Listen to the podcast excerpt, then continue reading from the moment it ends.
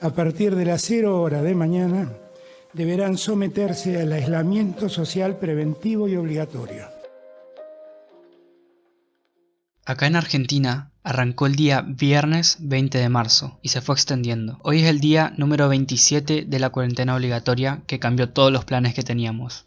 Justo en el momento en el que estaba ordenando varios aspectos de mi vida, aparece este virus para recordarme que hay cosas que no podemos controlar. El mundo literalmente se puso en pausa. Afortunadamente tenemos la tecnología de nuestro lado. ¿Te imaginas pasar por todo esto sin las cosas que tenemos hoy? Hace 15 años iba a ser horrible estar en cuarentena. Tenemos WhatsApp, videollamadas, Instagram, Facebook. Estamos prácticamente rodeados de herramientas para comunicarnos con nuestros seres queridos. Podemos trabajar a distancia, seguir estudiando. Obvio que todo lo vamos perfeccionando sobre la marcha, pero para mí poco a poco lo vamos haciendo. El COVID-19 no es que cambió un estilo de vida, sino que lo adelantó. Por ejemplo, las compras online de muchísimos productos, el consumo de un montón de contenido audiovisual y mucha gente que lo está generando también. Hay más gente que hace videos en YouTube, hay más TikTokers, mucha más gente haciendo vivos en Instagram y mostrando su estilo de vida, las recetas que tiene. Para mí esto es genial, creo que es hora de dejar de criticar y empezar a hacer también empezar a, hacer lo que siempre quisiste hacer. Por ejemplo, hay muchos canales de YouTube que empezaron y que se retomaron también. Todos estamos en la misma situación. Así que hay que dejar de lado también la crítica y empezar a, a hacer lo que uno quiere hacer. Siempre pensamos en si estuviera en mi casa más tiempo haría tal cosa. O si tuviera más tiempo haría tal cosa. Bueno, ahora tenemos todo el tiempo tenemos muchísimo tiempo para hacer las cosas que queremos. Y para bien o para mal, nada va a ser como antes. No es que va a haber un momento en el que vamos a poder retomar las vidas tal cual como eran antes. Con esto de la cuarentena también se empieza a notar lo importante que es la salud mental. Capaz a vos te pasó que venías re bien con la rutina diaria, trabajando y o estudiando también, haciendo alguna actividad, pero cuando todo eso se pone en pausa hay tiempo para pensar.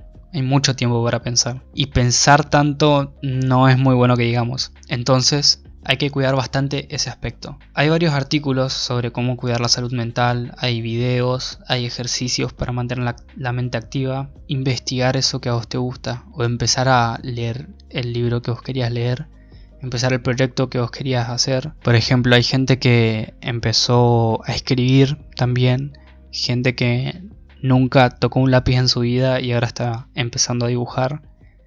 Y esto me parece increíble porque es como parte de descubrirse también, de saber lo que te gusta. La idea principal de este podcast es contar historias o anécdotas, experiencias de lo que la gente está viviendo dentro de las paredes en las cuales está pasando eh, la cuarentena. Estas historias pueden ser curiosas, interesantes o hasta reflexivas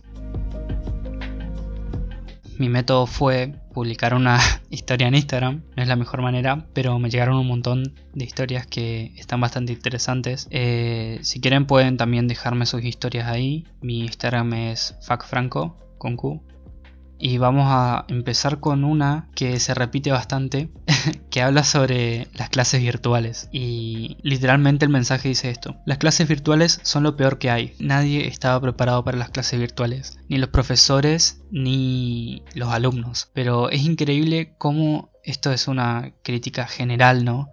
Como ningún, ninguna aula virtual estaba preparada para dar clases. Cosa que es re irónica porque las aulas virtuales se diseñaron para eso. Pero bueno, esa es una de las cosas que hay, que reforzar un montón y que para mí ahora Internet prácticamente es el pilar de la educación. Así que hay que cuidar más las aulas virtuales y tratar de desarrollar un formato en el cual no se pierda ningún contenido. Bueno, también hay gente que se sorprende de la relación que tienen con la familia. Por ejemplo, hay un mensaje que dice, en mi familia siempre peleábamos y no sé por qué llevamos más de un mes encerrados y en paz. Una locura. Es increíble cómo se dan las relaciones entre los familiares porque básicamente uno está todo el día afuera y no tiene mucho tiempo para socializar con su familia. Así que este es un buen momento también para reencontrarse con los familiares, eh, conocer más a tus hermanos, a tus padres, a tus hijos también. Hay muchísimos padres. Me imagino lo que deben estar pasando los padres con hijos chicos.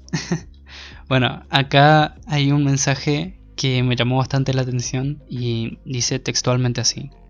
Mi padrastro se mudó unos días antes de la cuarentena a mi casa.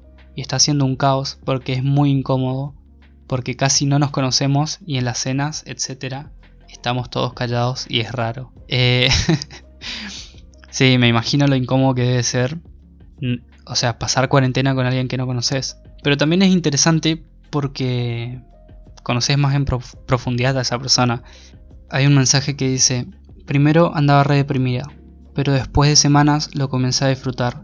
Además mamá se volvió pastelera.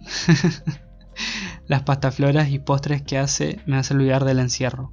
Además de ver series, pelis, etc. Todo ayuda. Como dijo un amigo, no hay que ocupar la mente, hay que liberar la mente.